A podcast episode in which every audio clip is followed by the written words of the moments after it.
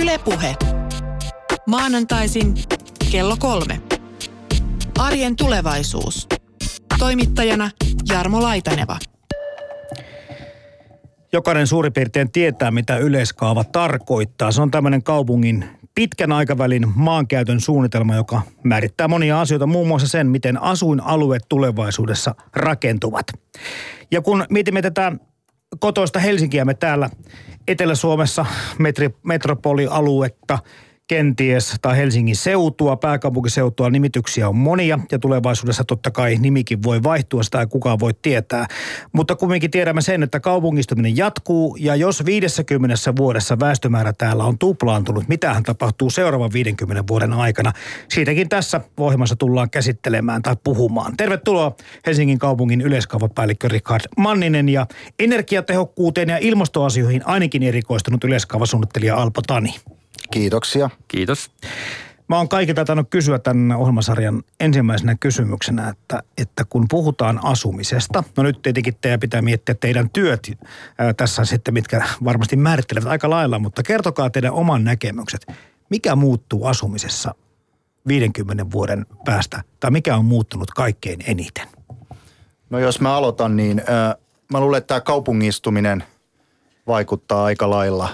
Toki erilaiset tällaiset asumispreferenssit, nehän muuttuu ja niitä on esimerkiksi tutkittu, että loppujen lopuksi ne muuttuu aika hitaasti.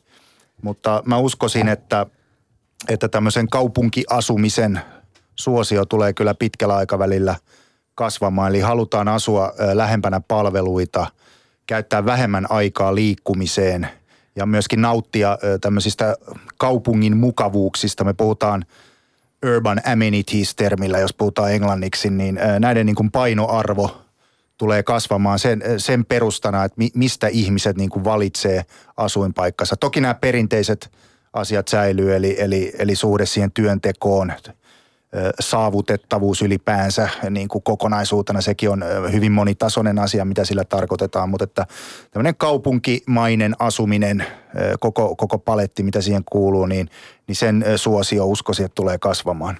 Mä tykkäsin tuosta, Rikhard Manninen, sun kuvasta siinä, että liikenneruuhkat tuossa niin kokonaan niin hävisi meikäläisen niin ajatuksesta pois, että meidän ei tarvitse enää koko ajan niin olla tuolla autoratissa johonkin menossa tai jostakin tulossa. No siihen loppujen lopuksi pyritään, eli tavallaan jos se pyritään vähentämään semmoista tarpeetonta liikkumista ja sitten tekemään se tarpeellinen liikkuminen niin mukavaksi ja helpoksi kuin vain mahdollista. Minkälaisia visioita siintää Alpo Tanin silmissä? No pitkälti pitää sanoa, että Rikhardin kanssa aika samoilla linjoilla olen, mutta hän lisäisin oikeastaan tätä vähän kenties omaa kulmaani ajatellen nyt ilmastonmuutosta ja siihen liittyviä toimia, niin tällaisella termillä kuin ilmastoimperatiivihan on puhuttu siitä niin kuin yhteiskuntaa laajemmin koskevasta muutoksesta tulevaisuudessa. Ihan varmaan se on asia myös, mikä asumiseen kyllä ulottuu, mutta varmasti niin kuin asumismuotoja on, tulee olla jatkossakin monia ja sellaista niin kuin moninaisuutta ihan varmasti, mutta että se, että miten paljon vaikkapa niin kuin asumisen yhteydessä energiaa kulutetaan ja näin edespäin, niin se on ilman muuta laskusuunnassa tulevaisuudessa. Ja jos nyt äsken poimin tuosta Rikhardin visiosta sen, että liikenneruuhkat vähenee, niin nyt Alpo Tani poimin sulta sen, että niitä hengityssuojaamia tuskin tarvitsee Helsingissä käyttää tulevaisuudessa. No näin me kovasti toivotaan. No lähdetään puhumaan tästä. Eli Helsingin yleiskaava, tämmöinen suunnitteluperiaatteita esittelevä visio 2050 esiteltiin.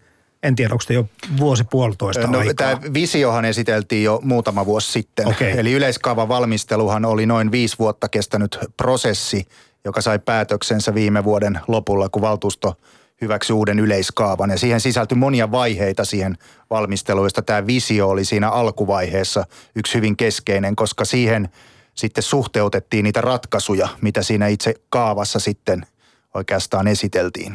Ja missä vaiheessa tämä kaava nyt tällä hetkellä makaa?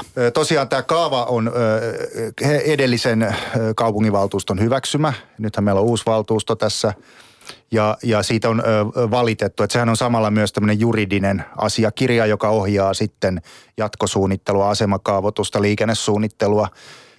Niin siitä on valitettu, eli se ei ole lainvoimainen, mutta siinä on monenlaisia tällaisia periaatteita kyllä hyväksytty, joita voidaan ikään kuin jo siinä jatkosuunnittelussa huomioida, vaikka se virallinen juridinen status vielä puuttuu. Ja sitä voidaan sitä avata kuulijoille muuallakin päin Suomea kuin pääkaupunkiseudulla asuville, että tämä kaava totta kai, no ainahan ne aiheuttaa näitä, kuten sanoit tuossa, Rikhard Manninen, että valitetaan ja ei ole ihan tyytyväisiä tai ainakin ihmetellään tai ainakin mitä vaan, mutta sitten se, että hyvin poikkeuksellinen verrattuna vanhaan Helsinkiin ja verrattuna ehkä tämmöiseen yleiskaava-ajatteluun tämän kokoisessa paikassa kuin Suomi muissakin tai isommissa kaupungissa kuin meillä. Mikä tässä poikkeaa niin kuin sitä niin kuin kutsututti totutusta tai vanhasta?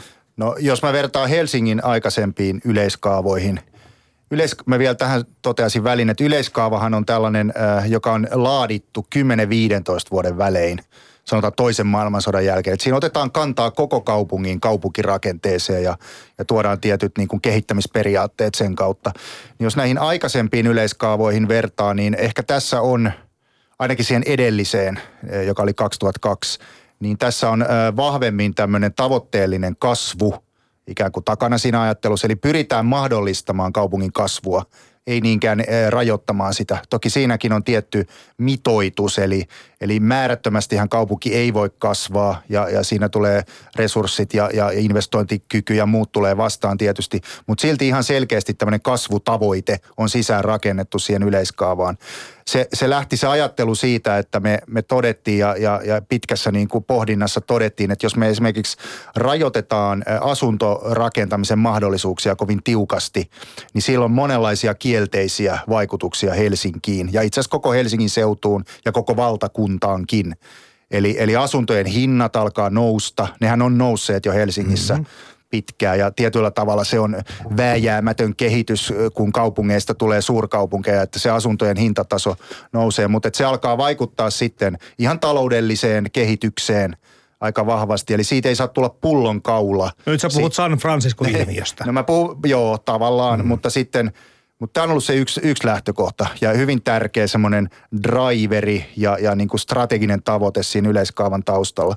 No toinen juttu, mikä on selkeästi muutoksessa, on liikkuminen ja nimenomaan se vaatimus tämmöisestä kestävästä liikkumisesta, joka tulee osittain tämän ilmastotavoitteiston kautta. Eli pitää pyrkiä vähentämään hiilidioksidipäästöjä ja ohjaamaan ihmisiä liikkumaan kestävästi, käyttämään joukkoliikennettä, pyöräilemään, kävelemään paljon enemmän kuin mitä tänä päivänä on totuttu.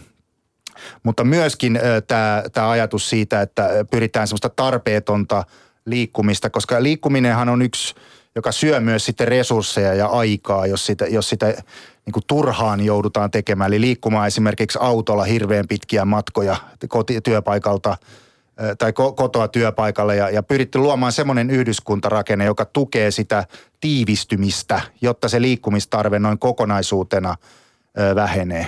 Eli nämä on ehkä ne niin kuin keskeiset asiat siinä taustalla. Nyt kun sä tuon tiivistymisen kiitot mukaan, niin Suomi kuin Helsinki. Nyt ei ole ihan synonyymi kuitenkaan näiden kahden välillä. Mutta hei, Helsinkihän on laajentunut tässä, kun asukasmäärä on tuplaantunut 50 vuodessa, mutta se ei juurikaan ole tiivistynyt.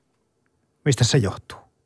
Tähän saakka. Niin, meillä on sen verran tätä lääniä ilmeisesti. Että se johtuu monesta asiasta. Se johtuu ensinnäkin siitä, että sanoisin, että sotien jälkeen, toisen maailmansodan jälkeen hyvin vahvasti tuli tämmöinen niin kuin antiurbanistinen ideologia myös kaupunkisuunnittelijoille ja myöskin asuntorakentaminen ikään kuin muokkautui tämmöiseen lähiörakentamisen ideaan hyvin vahvasti. Siinä oli omat selittävät syynsä, jotka palautuu historiaan ja kaupunkien asumisoloihin ja alueen rakentamiseen ja monenlaiseen tällaiseen tekijään, mitkä sitä se selittää. Mutta siitä syntyi tällainen suunnitteluparadigma, joka pyrki ennemminkin hajauttamaan sitä kaupunkirakennetta ja erottamaan esimerkiksi työpaikka-alueet ja asuinalueet toisistaan. Ja samoin henkilöauto tuli hyvin vahvasti käyttöön ja pyrittiin luomaan sitten autoilulle sujuvia väyliä näiden erilaisten toimintojen välillä. Ja kaikki nämä tekijät ohjasi siihen, että se kaupunkirakenne alkoi enemmänkin hajaantua kuin tiivistyä. Tämä on ehkä semmoinen yksi syy. Ja sitten toisaalta meillä ei ole ehkä ollut tässä viimeisen, koska kyllähän tämä tiivistymisen ajatus on, ei se ihan uusi ole. Että kyllä sitä on jo parikymmentä vuotta tässä niin kuin keskustelussa pohdittu, mutta meillä ei ole ollut ehkä semmoisia oikeanlaisia suunnitteluinstrumentteja myöskin niin kuin, ohjaamaan sitä kehitystä tavoiteltuun suuntaan. Onko se niin kuin jotenkin kaukaa haettua, jos sanotaan näin, että voitaisiin ottaa mallia jostakin toista kaupungista? Mä ajattelin kysyä tätä myöhemminkin, mutta tuleeko teille mieleen kummallekaan Alpo Tanin tai Rikhard Manninen semmoisia asioita, että missä olisi sen näköistä infraa ja rakennuskantaa, asumista ja kaupunkikuvaa, kun vaikkapa nyt sitten tässä Helsinki tavoittelee tulevaisuudessa? Joo, kyllä varmaan tämmöistä tehdään ja mun mielestä tosi hyväkin, että tavallaan kokoluokkaa samankokoiset kaupungit niin kuin oppii toisiltaan ja niin kuin se on oikeinkin suotavaa. Ja ilman muuta meilläkin on niin kuin tietynlaisia esikuvia ja varmaan niin kuin useimmin puheissa olleet on niin kuin Pohjoismaiden pääkaupungit, sanotaan nyt Tukholma, Kööpenhamina etunenässä vielä.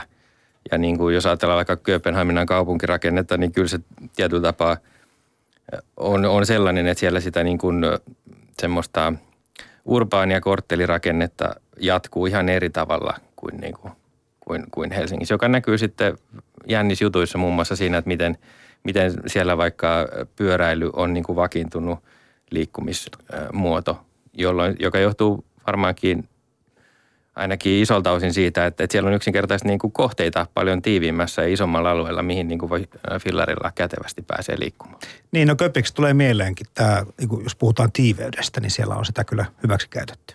Joo, tuo oli tärkeä pointti, mitä Alpo sanoi, tavallaan tämä benchmarkkaus tietynlaisiin kaupunkeihin, jotka on vähän samanlaisessa roolissa kuin Helsinki niin kuin omissa maissaan. Eli nämä Pohjoismaiden pääkaupungit, Tukholma, Oslo, Kööpenhamina, ne on aika isoja kaupunkeja, mutta ei vielä tämmöisiä niin kuin megaluokan kaupunkeja lähelläkään, josta niin kuin on paljon oppimista. Ja sitten esimerkiksi tämä Tukholma on siinä mielessä kiinnostava, että siellä on niin kuin tämä suunnittelujärjestelmä ja tietyt niin kuin prinsiipit, mitä siellä ne on aika samankaltaisia olleet kuin Helsingissä.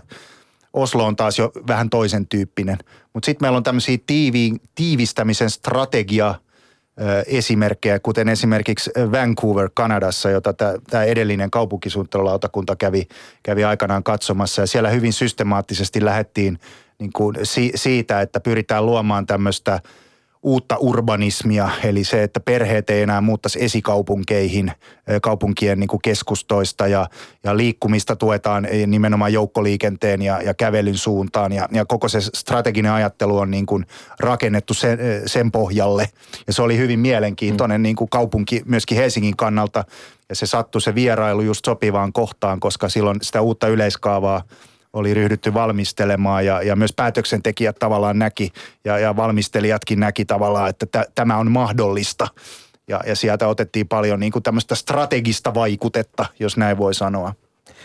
Silloin kun tämä visio 2050 Helsingin yleiskaavasta esiteltiin, niin silloin siinä yhteydessä arvioitiin, että vuonna 2050 täällä olisi metropolialueella tai Helsingin seudulla 2 miljoonaa asukasta, eikö näin ollut?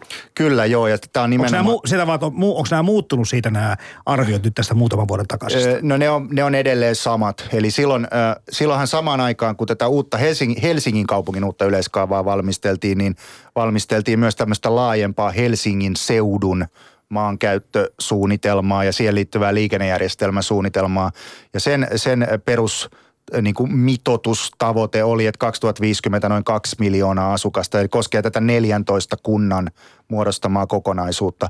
Mutta Helsinki, kaupunki, nykyinen alue, niin se projektio tai arvio on noin 860 000 asukasta vuonna 2050. Mutta mikä on Helsinki vuonna 2050? No se on tietysti sitten jää nähtäväksi, että tapahtuuko jotakin. Että tämmöisiä erilaisia kuntaliitoksia on aina silloin tällöin niin kuin pohjustettu ja valmisteltu, mutta toistaiseksi Helsinki on edelleen Helsinki. Tosin nythän 2007 liitettiin Östersundomin alue, eli pieni pala Sipoosta tai osa Sipoosta tähän Helsingin kokonaisuuteen, mutta että tämä on se Helsingin tämänhetkinen alue. Niin se on tietenkin, jos mietimme sitä, että mikä on tämän alueen painoarvo Suomeen verrattuna tai Suomen koko Suomessa yleensäkin ottaen, niin se on ollut merkittävä tähän saakka. Ja tämmössä niin kuin, missä ei ole hirveän paljon väestöä, jos meillä on tässä 5,5 miljoonaa, olikohan 2050, niin maahanmuuton ansiosta arvio, olisiko 5,9 miljoonaa, mutta kumminkin karvan verran alle 6 miljoonaa arvioitiin silloin olevan kansalaisia. Mutta siitä 2 miljoonaa asuu täällä, eli 1/3, joka tarkoittaa, että miksi me puhutaan tänään tästä Helsingistä, niin se syy on yksinkertaisesti se, että sen merkitys sekä asumisena, työpaikkona että tämmöisenä taloudellisena veturina Suomessa tulee merkittävästi kasvamaan myöskin tulevaisuudessa. Joo, näin me uskotaan ja mä luulen, että ne on just niitä perusvoimia. Toki talous on hyvin määrittävä, eli mistä syntyy se uusi arvonlisäys kansantalouteen? Eli se, että mistä syntyy niin kuin uutta arvoa ja on... Se on globaali ilmiö, että kaupungit, ne pitää sisällään sellaisia toimintoja ja mahdollistaa myöskin sitä uutta arvonlisäystä. Toki sehän ei poissulje sitä, etteikö meillä Suomessa ole muitakin kaupunkeja kuin Helsinki, ja näin on tänäkin päivänä ja tulee olemaan jatkossakin, eli puhutaan kasvukeskuksista, koska nämä on myöskin alueellisia kokonaisuuksia. Ja sen lisäksi on erilaista teollisuutta varmasti jatkossakin, jolla on oma vaikutuksensa. Mutta mä luulen, että suhteellisesti tämän tämmöisen kaupunkitalouden merkitys tässä koko kansantaloudessa, niin se tulee kasvamaan. Jotenkin vanhastaan monella on tämä jako niin kuin päässä, että on olemassa kaikissa kaupungeissa jonkunlainen kantakaupunki tai ihan se ydinkeskusta. Sitten on nämä lähiöt, sitten on pientaloalueita. Miten tälle ajattelulle tulee tulevaisuudessa käymään, Alpo Tani? No kyllä varmaankin, jos nyt arvata pitää, kyllä se varmaankin tulee niin kuin sekoittumaan ennemminkin kuin ainakin kuin, vahvistumaan tuollainen jako. Et sinänsä tuossa meidän just uudessa yleiskaavassa, niin siinähän ei varsinaisesti enää määritellä, kuten edellisessä niin kuin sitä, että mikä on pientaloaluetta, mikä on kerrostaloaluetta niin edespäin. Siinä mielessä ainakin niin kuin on ihan nähtävissä, että se jako tulee vähän sekoittumaan ja ennemminkin siinä puhutaan siitä niin kuin alueellisista rakentamisen tehokkuuksista ja volyymeista, joka voi silloin sisältää niin kuin erilaista asumista, joka sitten tuo myös ikään kuin moninaisuutta siihen kaupunkirakenteeseen, mutta myös siihen niin kuin vaikkapa nyt just asumisen mahdollisuuksiin, niin kuin monille alueille erilaisia mahdollisuuksia.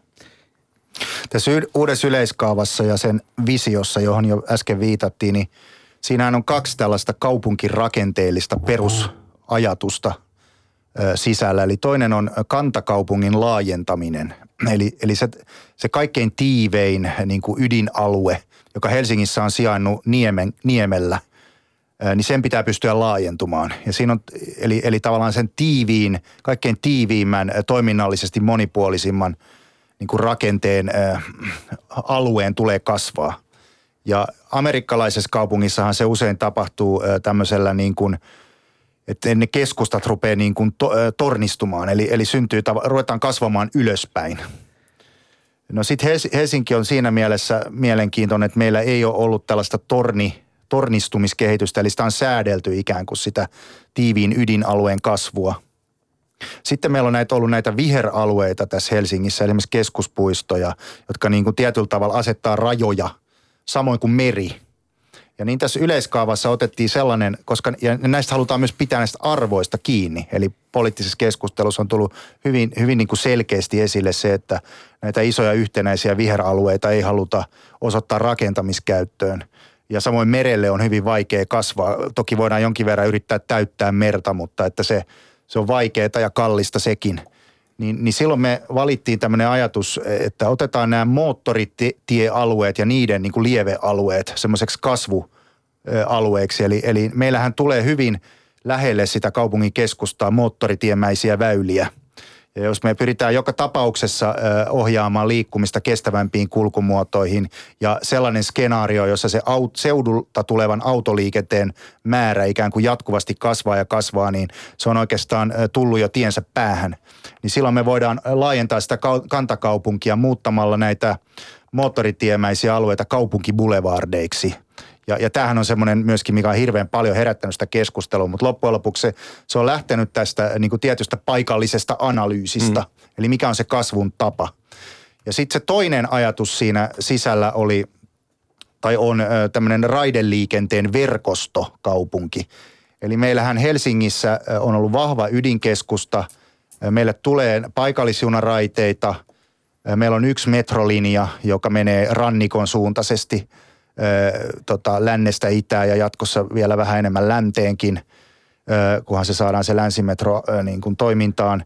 Mutta meiltä puuttuu ikään kuin tämmöisten alakeskusten välillä tyyppiä Itäkeskus, Malmi, Leppävaara, joka on Espoossa, mutta sille ei tässä kontekstissa ole mitään merkitystä, niin näitä tämmöisiä poikittaisia raideyhteyksiä, ettei aina tarvitse mennä keskustan kautta, kun siirtyy alakeskustasta toiseen. Ja kun kaupunki kasvaa ja sitä väkeä tulee lisää ja kaikki ei kuitenkaan mahdu sinne Niemelle, niin tämä on sellainen, jolla tuetaan sitten kestävää kasvua myös sen niin kuin vähän siellä kantakaupungin ulkoreunalla ja siellä niin kuin vanhalla esikaupunkivyöhykkeellä. No hei, tähän nyt liittyy tällä, nimittäin joku kommentoi tällä, että avainasemassa tulee olemaan Malmin kentän alue. Sen pitää näyttää suuntaa nimenomaan viihtyiselle rakentamiselle. Mallia voisi ottaa vaikka Kartanon koskesta, ja jos sekin möhlitään, niin huonolta näyttää. No sitten tähän mä sitten liitän tämän Helsingin Sanomien kuukausiliitteen mainion suunnitelma siitä, että Suomenlinna saari ja se toinenkin saari siinä vieressä, niin merisuokiksi muutettaisiin ja sen tehtäisiin nykyisen 800 asukkaan lisäksi niin kuin muutama 1000 asuntoa näitä takaavoitettaisiin niin kuin lisäksi. Eli puhutte nyt siitä tästä tiivistämisestä ja siitä, että mitä alueita voidaan ottaa tai pitää ottaa käyttöön. Käykö tässä niin, että on ikään kuin pakko jossakin vaiheessa, koska meren päälle ei niin kuin kovin helposti, niin kuin tässä Rikhard sanoikin, voi rakentaa, niin on otettava semmoisia alueita käyttöön, jotka sitä aiheuttaa tämmöistä murinaa aika paljon. Joo, no Helsingissä ei ole oikeastaan yhtään aluetta, joka ei jostakin näkökulmasta herättäisi niin kuin murinaa ja nurinaa. Eli kaikki melkein mitä ehdotetaan, niin se on jostain toisesta näkökulmasta koettu arvokkaaksi ja sitä ei saa niin kuin muuttaa.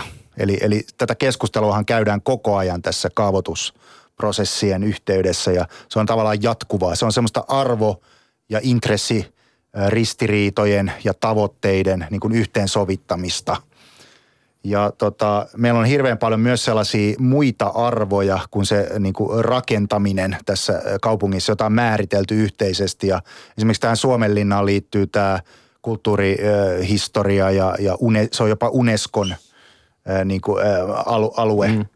Eli tavallaan se tuo hirveästi niin kuin rajoitteita siihen, mitä voidaan tehdä. Ja samantyyppisiä alueita on muitakin ja niihin liittyy luonnonsuojelutavoitteita, liittyy kulttuurihistoriallisia arvoja, liittyy jotakin muita arvoja.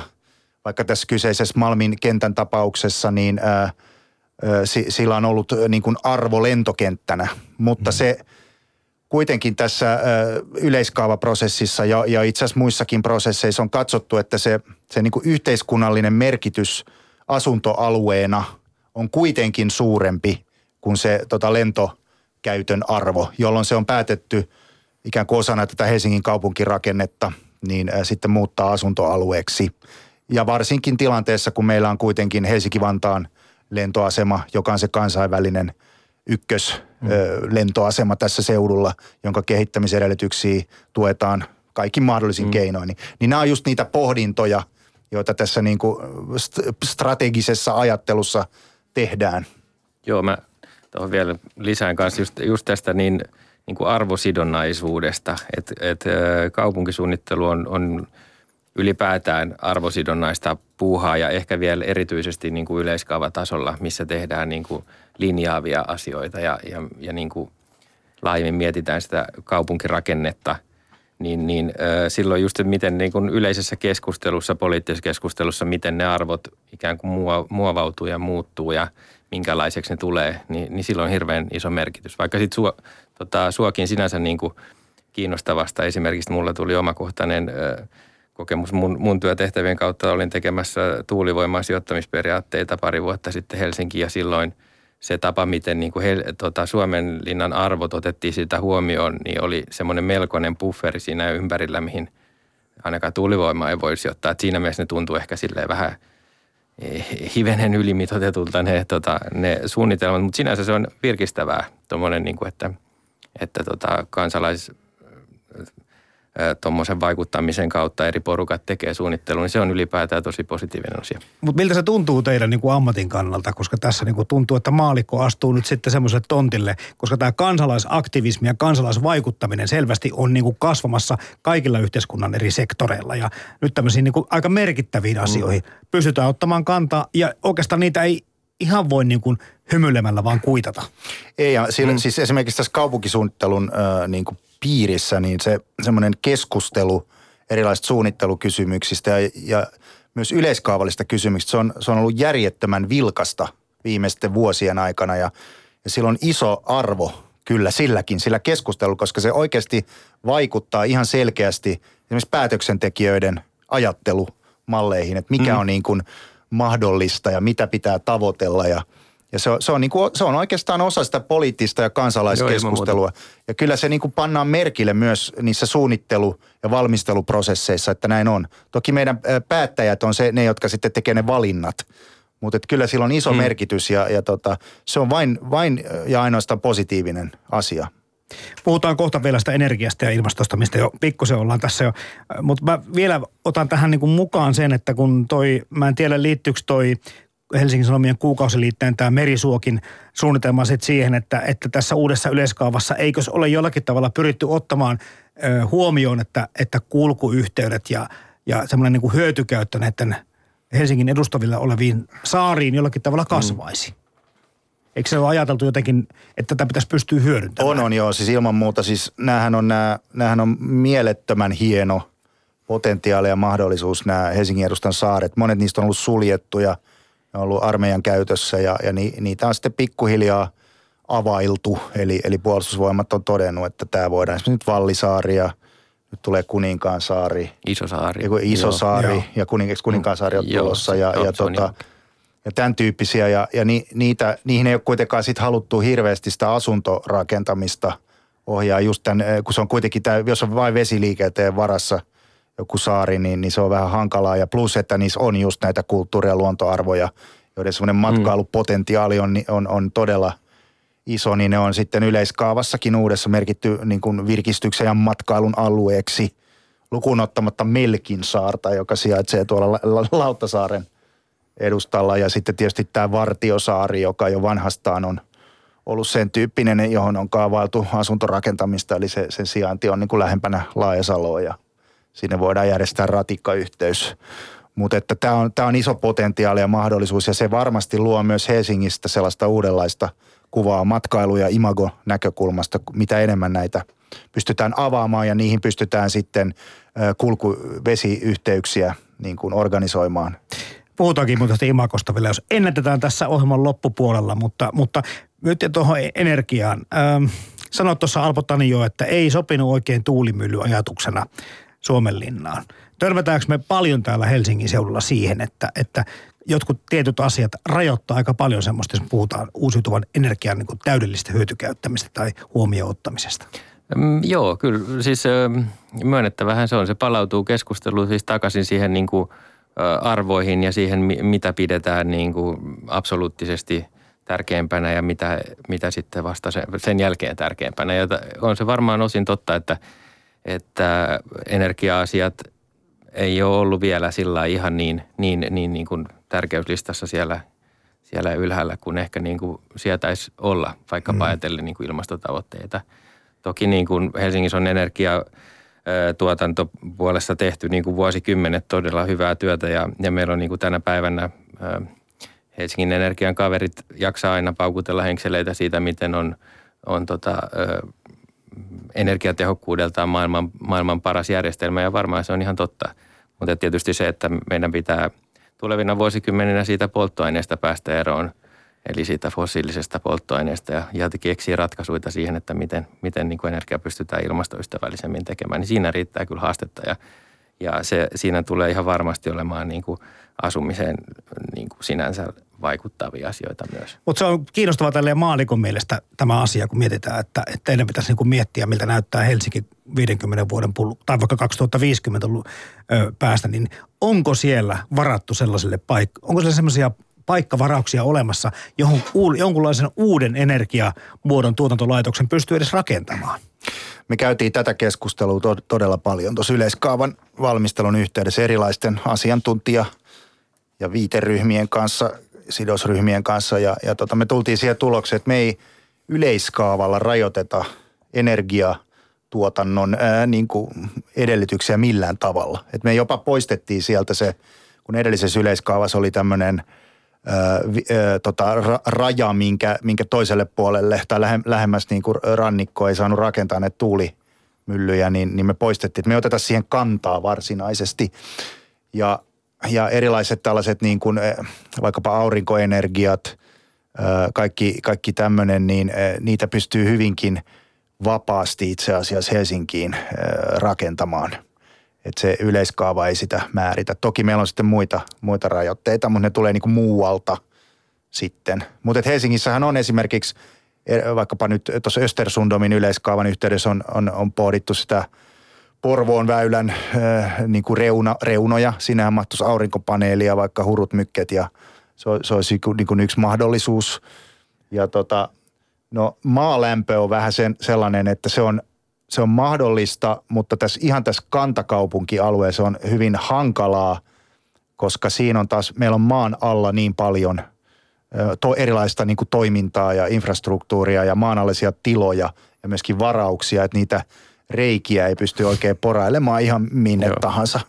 Niin kai tämä kumminkin kestää tämä meidän kallioperä, ettei muuteta tuonne alakertaan kohti pysyvästi. Mutta nythän on esimerkiksi tullut näitä, mitä tuolla Espoossa on tämä tämmöinen todella syvä geotermisen lämpö- tai energiatuotannon hanke, niin miksei tällaisiakin periaatteessa voisi jossakin Helsingissä olla, mutta se ei varmaan tässä ihan kantakaupungissa onnistu, mutta johonkin uuteen asuntoalueeseen liittyen voisi sellaisiakin tutkia. Ja tähän itse asiassa liittyy vielä nyt, kun me on puhuttu tästä yleiskaavasta, niin nyt me ollaan käynnistetty myös maanalaisen yleiskaavan valmistelu, joka on kiinnostava. Helsingissähän on ollut sellainen, joka on maailmanlaajuisestikin herättänyt paljon kiinnostusta, mutta siellä varataan tiettyjä maanalaisia tiloja, tilaresursseja erilaisiin käyttötarkoituksiin. Ja se ensinnäkin varmistaa sen, että sitä maanalaista tilaa ei tuhlata myöskään kovin kevyin perusteella. Eli se on suunniteltu, mihin sitä käytetään, mutta tuo myös sitten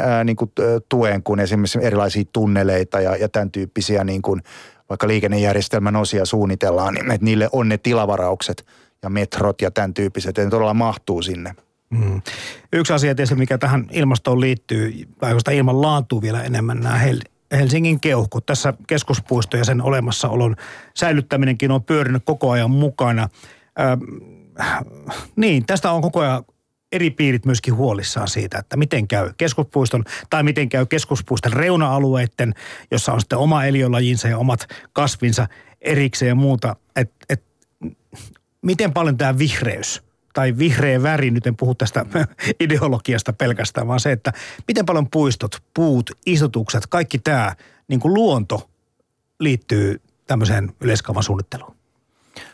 No kyllä, siis ilman muuta se on todella, todella vahva reunaehto siinä suunnitteluratkaisuita tehtäessä ja siis siitä on ehkä huomioitava kuitenkin se, että se, että on vaikkapa metsäalueita, niin ei ole ihan niin, että kaikki metsät olisi ikään kuin samanarvoisia vaikkapa just lajistoltaan tai monimuotoisuudeltaan tai näin edespäin. Ja kyllä siinä vaikkapa siinä keskuspuistokeississä oli tämän tapainen ajatus, että se reuna on lähinnä sitä kumminkin sitä nykyisen moottoritien melualuetta ja eikä lajistoltaan niin valtavan rikasta verrattuna siihen keskuspuiston niihin keskeisimpiin osiin. Et siinä tavallaan tämän tapaista harkintaa kyllä tehdään, mutta kyllä on toki se aina niin kuin tässä aikaisemmin keskusteltiin, niin kyllä on löydettävissä ihan varmasti kaikille Helsingin viheralueilla joku arvo, josta voidaan sitten keskustella, että onko se muut siinä kyseisessä paikassa sen maankäytön muutoksen perustelut silleen legitiimejä sen suhteen, että sillä uudella maankäytöllä vaikkapa asumiseen olisi paremmat perustelut vaikka kestävän kaupunkirakenteen näkökulmasta. Mutta tehdäänkö tämmöisiä vaikuttavuusarvioita vaikkapa siitä, että luonto, jos näkyy ikkunasta, niin sillä on parantava vaikutus. Jopa kuulmaisella luontomaalauksellakin on. Ja sitten se, että puuta koskettamalla tai halaamalla, mitä vaan. Nämä on semmoisia asioita, mitkä Toisaalta ei niin kuin meidän länsimäinen lääketiede ihan suoraan niin kuin niele, mutta jossakin maissa tämä on jo ihan niin kuin arkipäivää. Joo, siis kyllähän näitä, ja tätä tutkimustahan tulee koko ajan. Esimerkiksi puuttuu näistä vieralueiden elvyttävästä vaikutuksesta, että se on ihan psykologit tutkii tätä ja se on varmasti totta. Ja sehän pitää myöskin muistaa, että tiivis kaupunkihan ei tarkoita sitä, etteikö siellä olisi vihreitä ja vehreitä, että on, sitä on eri muodoissaan. Ja sitä voi olla puistoja, voi olla erilaisia niin kuin, viherkattoja jopa, kaupunkimetsiä tietyissä paikoissa. Mutta että jos joissain paikoissa täytyy vain tehdä valintoja sen suhteen, että kumpi on tärkeämpää, esimerkiksi pinta-alalla ja määrällisesti niin kuin mahdollisimman paljon jotakin niin kuin rakentamatonta aluetta vai sitten esimerkiksi laadullisesti parempi joku viheralue, joka on integroitu sen niin kuin uuden kaupungin osan suunnitteluun vaikkapa. Ja tätä keskusteluahan käydään koko ajan. Sitäkin voi aina niin kuin kyseenalaistaa ja problematisoida myös, että jos ei esimerkiksi mihinkään viheralueeseen saa tehdä muutosta, niin ohjaako se sitten siihen kaupunkirakenteen hajaantumiseen, jossa sitten rakennetaan niitä asuntoja kauemmas jälleen siitä kaupungin ytimestä ja sitten autoillaan paljon.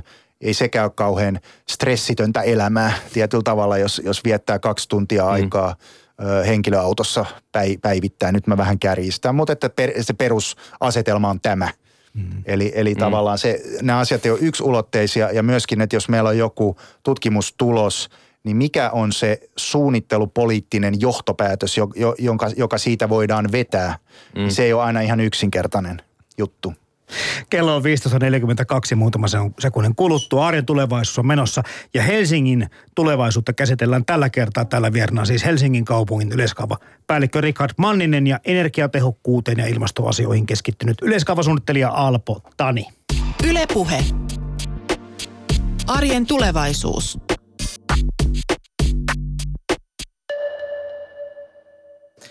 En tiedä, ootteko huomannut tämän uutisen, hyvät herrat, mutta Aamulehdessä oli aika karukin tämmöinen kertomus siitä, että se oli helmikuussa. Vuonna 2010 lapsia syntyi Suomessa reilusti yli 60 000.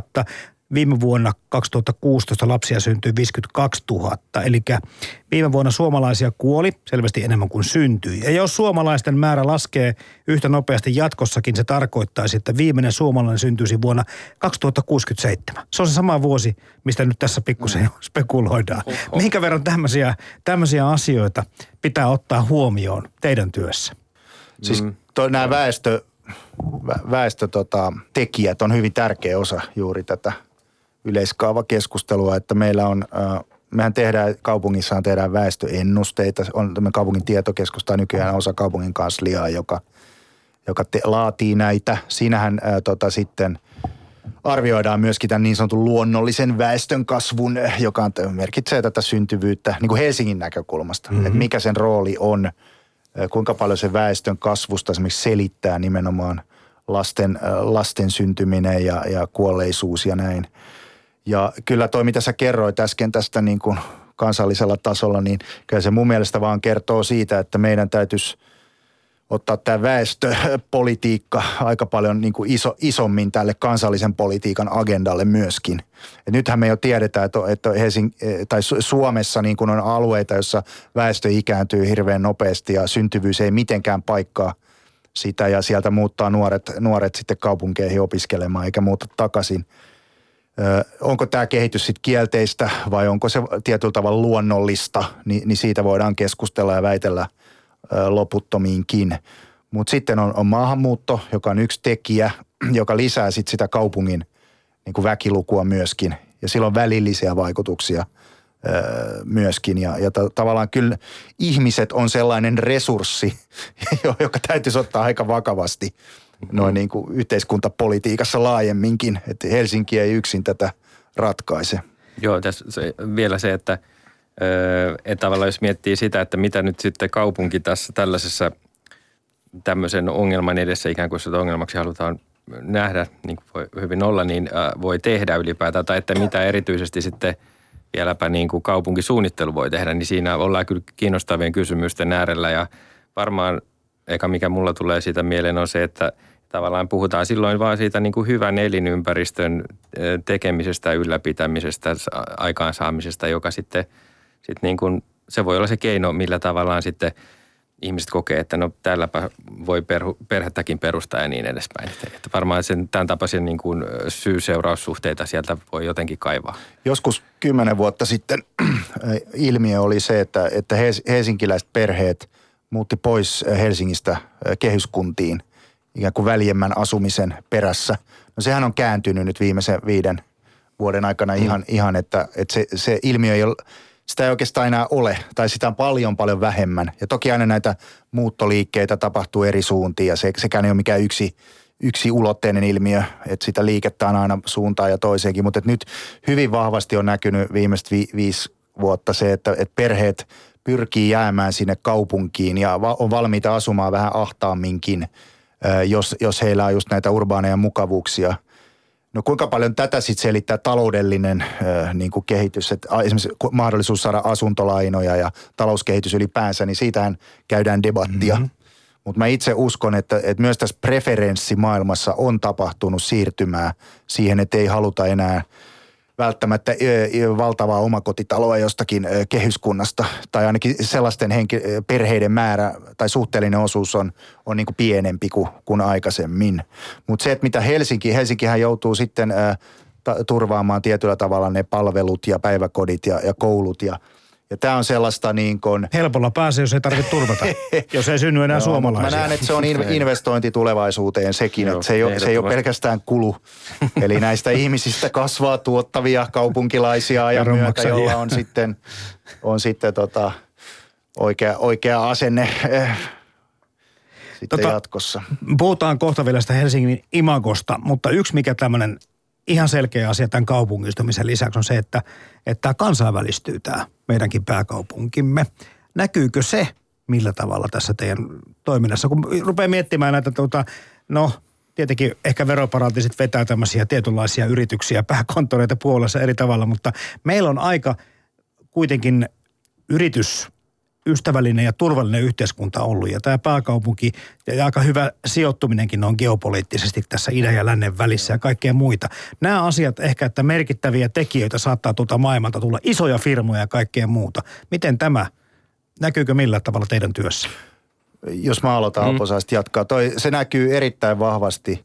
Et nythän me on pyritty asemoimaan Helsinkiä strategisesti tällaiseksi tietynlaiseksi solmukohdaksi tässä globaalien kaupunkien verkostossa. Ja siihen liittyy tavoitteita. Meidän täytyy ensinnäkin huomioida tämä Helsinki-Vantaan lentoasema. Se on hyvin keskeinen juttu, itse asiassa koko Suomen kannalta, Aasian yhteydet ja koko sen tavallaan potentiaali, mikä siihen liittyy, niin se on tosi tärkeä juttu. Ja Helsinki-Vantaahan on esimerkiksi suhteessa Pasilaan ja ydinkeskustaan niin hyvässä sijainnissa. Että se on pikkasen niin kuin sen niin kuin kaupungin ulkopuolella, mutta ei kovin kaukana kuitenkaan. Eli tietyllä tavalla se synergia sitten tämän niin kuin Helsingin keskusta ja lentoaseman välillä, niin sitä voidaan tukea erilaisilla ratkaisuilla, eli parantamalla niitä yhteyksiä.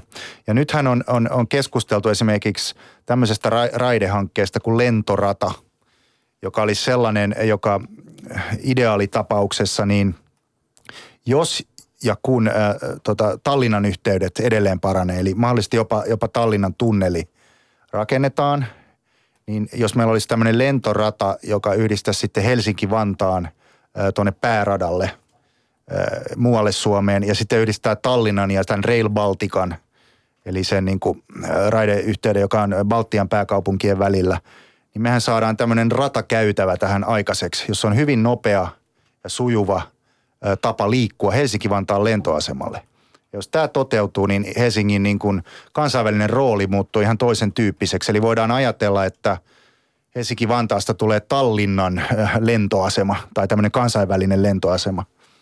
Ja aasialaiset, kun ne lentää Helsinki-Vantaalle, niin ne voi taas mennä rataa pitkin vaikkapa Tallinnaan. Ja samalla tavalla niin kuin vaikkapa Seinäjoelta tai Tampereelta päästään suoraan Helsinki-Vantaalle. Ja että tämä niin tämmöinen solmukohtarooli, niin se tulee vahvistumaan.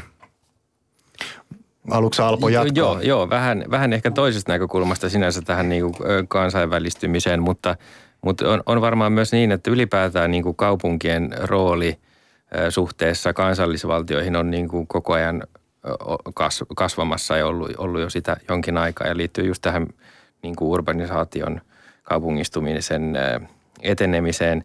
Ja silloin tavallaan just tällaiset niin kuin kaupunkien väliset eri tason verkostot on niin kuin se, missä monet asiat määrittyy ja monet asiat ratkaistaan tulevaisuudessa. Ja sit ylipäätään tähän ajatellen nyt sitten tätä ilmastokysymystä, niin sehän on myös nyt asia, että koko ajan niin kuin kaupungistuva maailma ja samanaikaisesti niin kuin Pariisin sopimuksen mukaan, josta nyt on jonkun verran vähän negatiivissakin mielessä keskusteltu tässä viime päivinä, että kuitenkin niin ilmastopäästöt pitää saada pienenemäksi. Eli meillä on samanaikaisesti kasvava kaupungistuminen, mutta pitäisi pystyä ilmastotekoja tekemään, ja ne tehdään nimenomaan kaupungeissa. Ja tässä mä tuun siihen, että niin kuin Helsingillä ja Helsingin seudulla ehkä laajemminkin, niin on kyllä tämmöinen myös niin kuin tietynlainen globaali vastuu siinä mielessä, että me ollaan kehittynyt kaupunkiseutu, ja meidän pitää näyttää niin kuin tässäkin mielessä niin kuin esimerkkiä kenties paljon nopeamminkin kasvaville kaupungeille. Joo. Tämä raidehomma on hyvin tärkeänä muutenkin tässä yleiskaavassa huomioitu. Raideliikenne. Kyllä, joo. Mm. Siis raide, ja siis tämä edelleen, kun esimerkiksi liikkumisen pohdinnassa, niin usein mietitään sitä, että kun meillä tulee tätä liikkuminen palveluna, tulee robottiautoja, sähköautoja, niin muuttaako se liikkuminen sen niin totaalisesti, että ei tarvitse esimerkiksi raideratkaisuja. Mä en todellakaan usko siihen, vaan mä uskon, että ne raiteet on tulevaisuutta. Ne sitoo tietyllä tavalla sitä kaupunkirakennetta ja on se niin kuin sen massajoukkoliikenteen väline, niin kuin vielä vuonna 2067kin. Että jos miettii vaikka milloin Päärata tai Helsinki-Hämeenlinna junarata on rakennettu 1860-luvulla, edelleen se sama raidekäytävä on siinä. Ja se niin kuin vaan osoittaa sitä niin kuin tietyllä tavalla myöskin, että miten hitaasti tietyt asiat kaupunkirakenteessa kuitenkin muuttuu. Mutta mä vielä palaisin tuohon kansainväliseen asemaan, niin kaupunkitutkimuksessa on puhuttu, tai eräät tutkijat on puhunut tämmöisistä uusista maailmankaupungeista, joihin lukee myös Helsingin. Eli ne on riittävän isoja kaupunkeja ollakseen, niin kuin, että niillä on sitä kriittistä massaa, siellä on porukkaa, joka synnyttää uutta innovaatioita ja näin, mutta ne ei ole kuitenkaan niin isoja, etteikö nämä niin kuin kaupunkien ongelmapuolet olisi niin kuin hallittavissa. Ja elinympäristö on monesti näissä kaupungeissa aika niin kuin hyvä ja laadukas ja puhdas myöskin. Helsinki, Tukholma, Auckland, Vancouver, tällaisia niin kuin 1-2 miljoonaa asukasta kokoluokan kaupunkeja, joista monet uskovat, että ne on itse asiassa tulee olemaan hyvin kilpailukykyisiä jatkossa niin kuin sen niin kuin puolesta, että mitä ne tarjoaa, minkälaisen toimintaympäristön erilaisille yrityksille niin kuin tulevaisuudessa.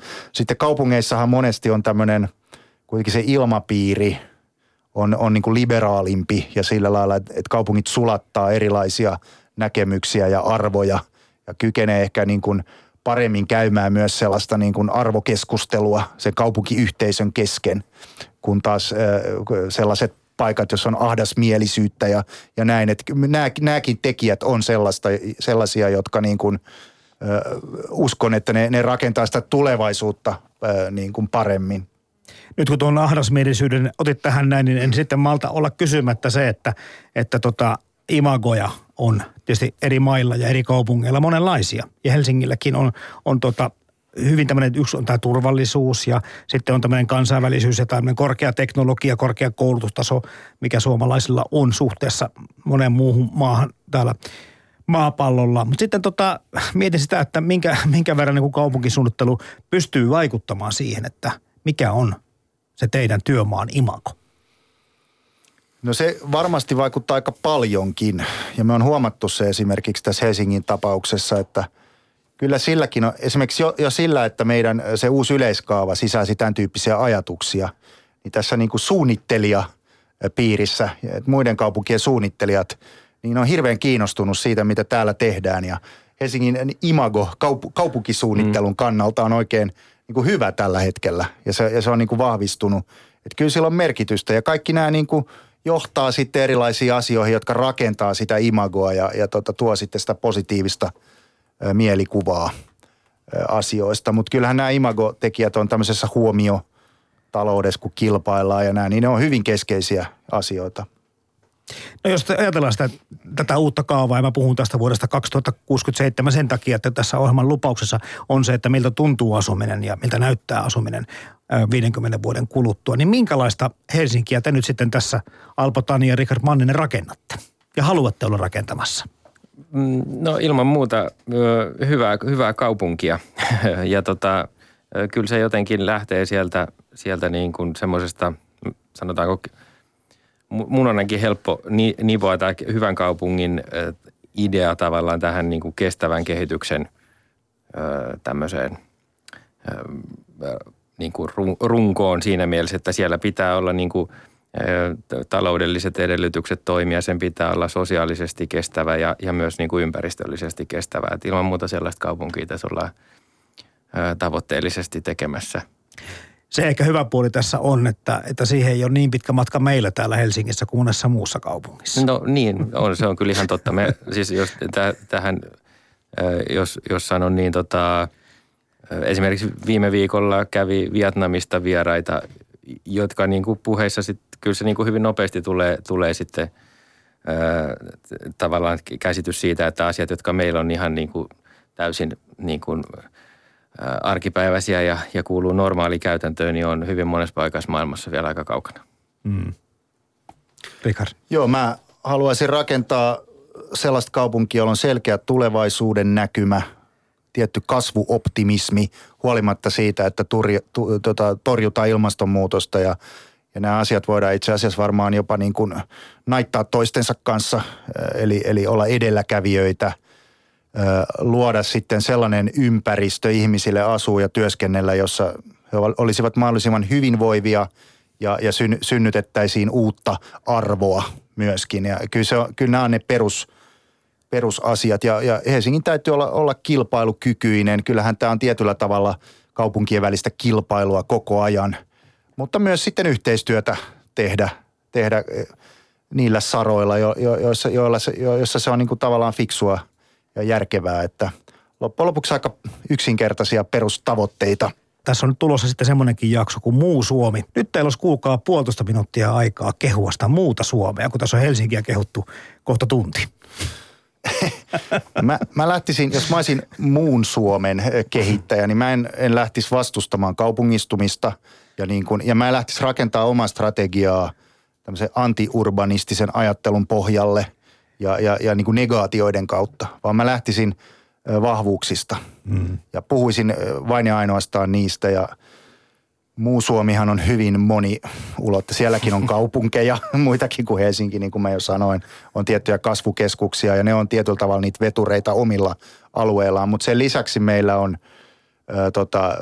vapaa-ajan matkailun potentiaaleja hyvin paljon. On fakta, myös helsinkiläisillä on kesämökkejä, on jatkossakin. Eli on tietyllä tavalla luonnollista, että asutaan myös monessa paikassa, liikutaan niiden välillä. Sitä me ei niin kuin voida poistaa todennäköisesti, koska kuitenkin esimerkiksi tämmöisillä luontokokemuksilla, jotka saa jossakin meren tai järven rannalla, niin niillä on arvonsa, mutta niitä ei pidä asettaa niin kuin vastakkain. Ja tietysti luonnonvarat on yksi. Kyllä, mutta sitäkin pitäisi kehittää niin kuin kestävästi, eli ei tuhlaten tai pilaten niitä matkailumahdollisuuksia. Tässä mun evästykseni Katajamäelle. Tässä sitä on Alpo Tani 30 sekuntia, saanko tiivistettyä? Kyllä mä lähden ilman muuta kanssa kehittää luonnon kautta sitä asiaa, että Suomestahan löytyy todella ihan koko luokkaan loputtomasti niin kuin aivan mahtavaa luonnon ympäristöä. Ja siitä tuntuu myös, että ei ole ollenkaan otettu vielä kaikkea silleen niin kuin siinä mielessä irti. Mutta sitten myös niinku just pikkukaupungit, ehkä jopa niinku kylät niinku olisi semmoisia, niinku mitä sietäisi kyllä kehittää. Ihan tosi kivoja elämisen ja asumisen ympäristöjä on nekin parhaimmilla. Yle Puhe. Maanantaisin kello 3. Arjen tulevaisuus. Toimittajana Jarmo Laitaneva.